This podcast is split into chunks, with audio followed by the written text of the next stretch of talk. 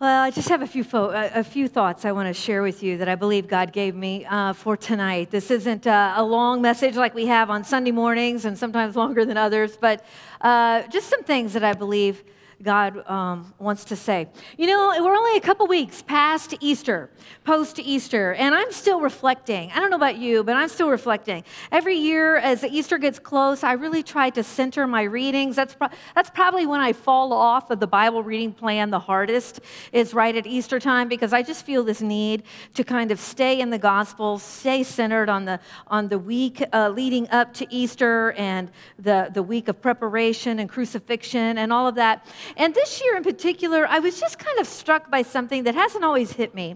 And I was really struck by this sense of panic among the disciples. And I felt like God gave me some words about that tonight. You know, sometimes when we think about when we think about the Last Supper, I don't know what you picture. Maybe you picture 12 guys and Jesus sitting on one side of the table together in Da Vinci style. Like, I don't know what that's about. It's like it wasn't a head table or something. I would imagine that they had some way of talking to each other, and they weren't all just on one side of the table. We talk about Jesus washing the disciples' feet. We talk about communion and all of those things. But if you particularly read John's account, the Gospel of John, of what this was. And again, John spends the bulk of his book on this period of time. The first 12 chapters of the book of John are Jesus' ministry, and then the rest of the book, up through chapter 21, is all the week of his crucifixion and his resurrection. And so there's a lot of detail there. And I want to read some scripture to you tonight, and then we'll and talk to you just a little bit. John 13, 33 through 38. Jesus is beginning to talk to the disciples about his departure. My children, I will be with you only a little longer. You will look for me, and just as I told the Jews, so I tell you now, where I am going, you cannot come. A new command I give you, love one another. As I have loved you, you must love one another, and by this, everyone will know that you are my disciples if you love one another. Simon Peter asked him, Lord, where are you going? Jesus replied, where I am going, you cannot follow me now, but you will follow later. Peter asked, Lord, why can't I follow you now? I would lay down my life for you. Jesus answered, will you really lay down your life? Very truly, I tell you, before the rooster crows, you will disown me 3 times. This carries on into the next chapter. Do not let your hearts be troubled. You believe in God, believe also in me. My Father's house has many rooms. If that were not so, would I not have told you that I am going to prepare a place for you? And if I go and prepare a place for you, I will come back and take you with me, that you also may be where I am. You know the way to the place where I am going. Thomas said to him, Lord, we don't know where you are going. How can we know the way? Jesus answered, I am the way, the truth, and the life. No one comes to the Father except through me.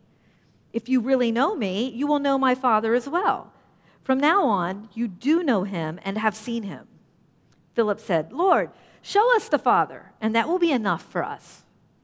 Jesus answered, don't you know me, Philip? Even after I've been among you for such a long time, anyone who has seen me has seen the Father. How can you say, show us the Father? Don't you believe that I am in the Father and that the Father is in me? The words I say to you, I do not say on my own authority. Rather, it is the Father living in me who is doing his work. Believe me when I say that I am in the Father and the Father is in me, or at least believe on the evidence of the works themselves. Now, I don't know what speaks to you in this passage, but what jumps out to me is just sensing a little bit of panic in the questions that they're answering, and probably the lack of answers that Jesus is giving them. It's a little bit like a child getting left at school or at daycare or something. I just imagine this parent-child separation. You know how that is. And you've got a kid objecting loudly to this separation, and they're saying, where are you going? And you can't go. And they're saying, well, why not? I'll be good. I promise I'll be good. You'll go later. No, but how do I get there? No, I'm your ticket. Jesus is saying all these things, and the boys are distraught, and they are confused, and they do not understand what is going on. Now, when I was growing up in church, I didn't grow up in a church like this. I grew up in a traditional church where we had a lot of pews, wooden pews, and hymn books, and we sang a lot of songs out of hymn books, and a lot of them, I love them dearly. They're still very meaningful to me, but they were written in a little different style for the time, so instead of a lot of first-person worship, the way we do here, they were a lot of descriptive songs, and they were songs that describe, you know, what people believed heaven was going to be, and if you ever look at the way songs are written, they so reflect the day and the time. You know, this is a side note, but historically, when people were coming from England over to the Americas, they were on boats a lot. So that's when you have a lot of water songs. You know, the waves and the winds and all of that stuff and, you know, all of those things, they referred to those things a lot. Well, I remember all of these songs about heaven. We called it Glory Land, right? I'll fly away, oh glory, I'll fly away, right? A mansion, you know, over was over the hilltops or something. Mansion over the hilltops. Sometimes we talked about a gospel train. We were going to get on board a gospel train that was going to take us, hopefully, to heaven, right? And I'm not making fun. I'm just saying that's what they were talking about. I don't know. You're getting on a gospel airplane or something. I don't know. It's a whole different thing. But maybe the God of Beulah Land. These are all references to heaven and this trying to imagine what this is. Well, that piques a child's imagination, and I wondered about what kind of house. I remember going to sleep at night wondering what kind of house Jesus was preparing for me.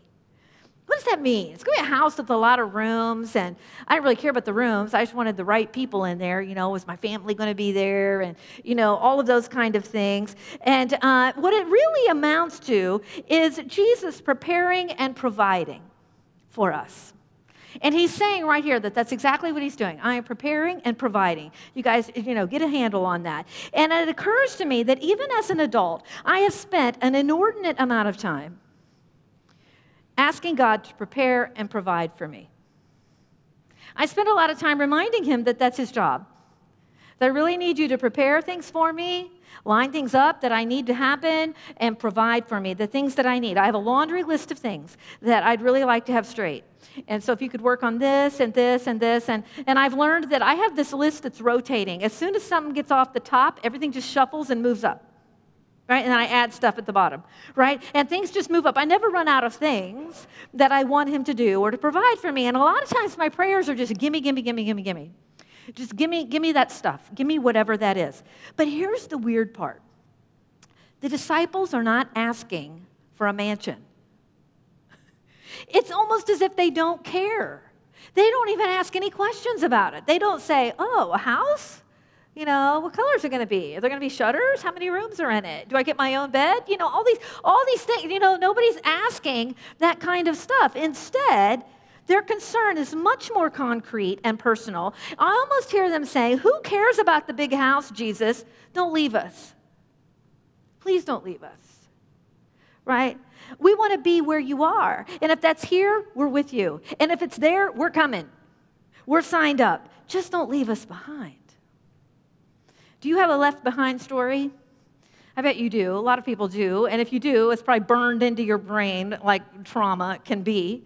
One time when I was a child, my family went camping with my cousins. We met at some state park somewhere, and we each had campers, and we had spent the week or whatever, and there was, you know, the kids outnumbered the parents by a lot, and there were many of us. And I remember that one evening in particular, the plan was that we were going into town at dusk because we were going to some outdoor drama. I don't know, it was Daniel Boone or Simon Kenton or Tecumseh or something like that. I don't know, some early frontier kind of outdoor drama. And somebody forgot to count heads, because I was in the camper. And when I came out, now it's getting to be dusk, and I think I might have been about 5 or 6. I don't know how old I was, but I think maybe about 5 or 6 years old. I was easily one of the youngest ones that were on this trip. And as I came out of the camper, I saw the other camper loaded up with all the kids in the back. I don't even know if you're allowed to do that anymore, but the adults had all squished in this pickup in the front. It was a little, you know, pickup camper, and all the kids were like sandwiched in the back, and nobody had counted. And I saw it leaving. I could see the taillights leaving. Now, in a state park, how fast can you go? 20 mile an hour, right? You're supposed to go slow, and usually you don't want to go much faster than that. Little children will run out in front of you. Well, I am booking it. You know what I mean? I think I'm going to catch him. I am running like I cannot. I am just like, I am so panicked. I have got to catch them. And I am just, I can't. And all the while I'm thinking, they're going to be gone for hours.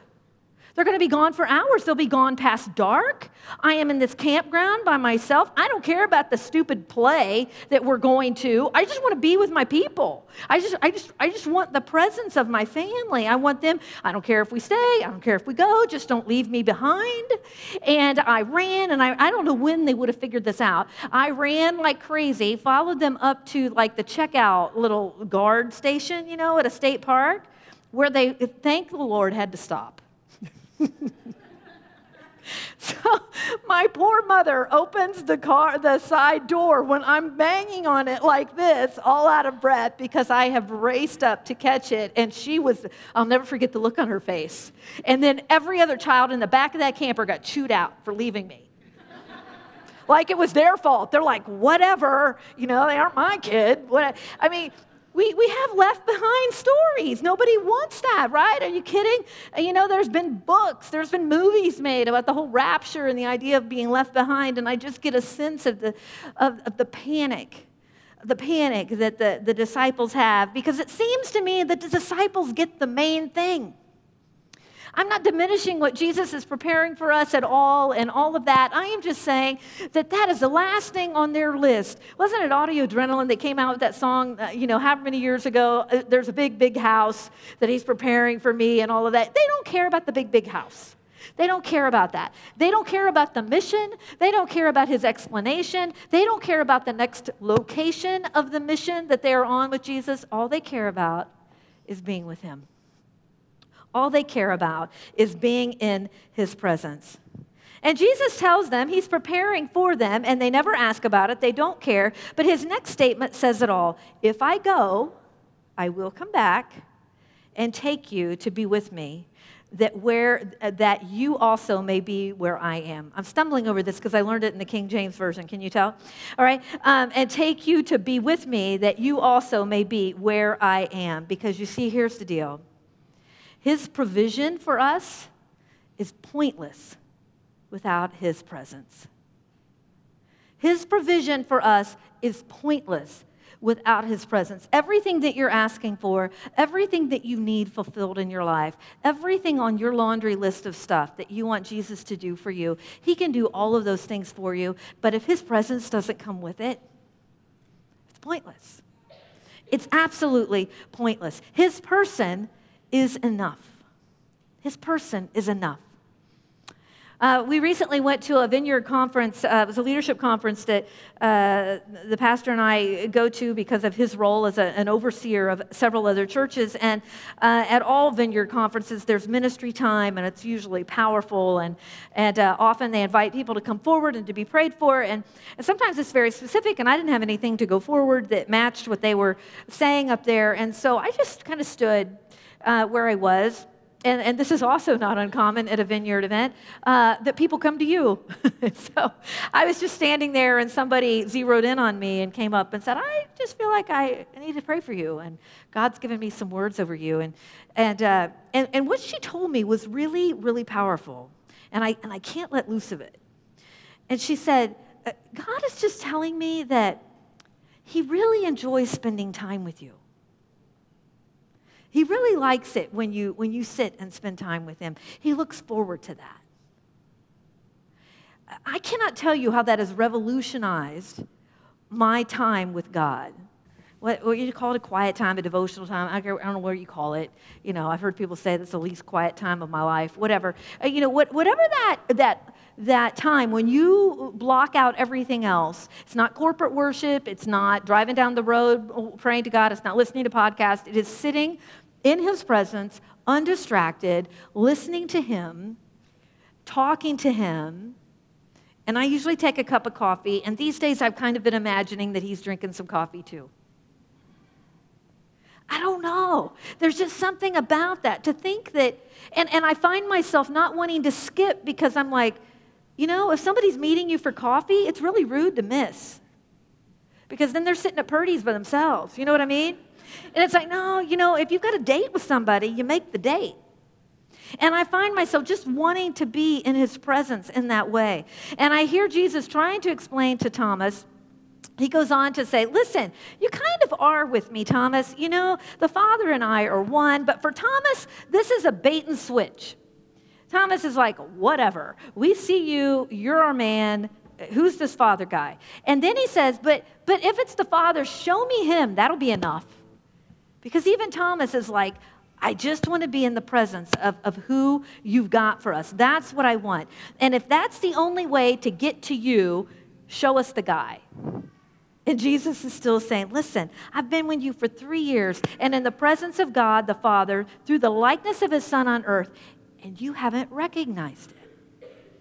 And the next thing I began to think about is, how often have I really been sitting in the presence of God and missed it? I missed it. I'm looking for something else. I'm like, show me the Father. Show me something more impressive than this. What is it you're talking about? And he's like, listen, it's right here. It's been here the whole time. You need to engage.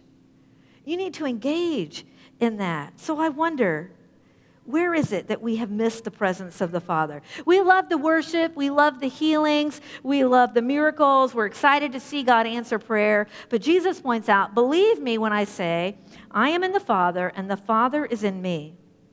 Or at least believe on the evidence of the works themselves.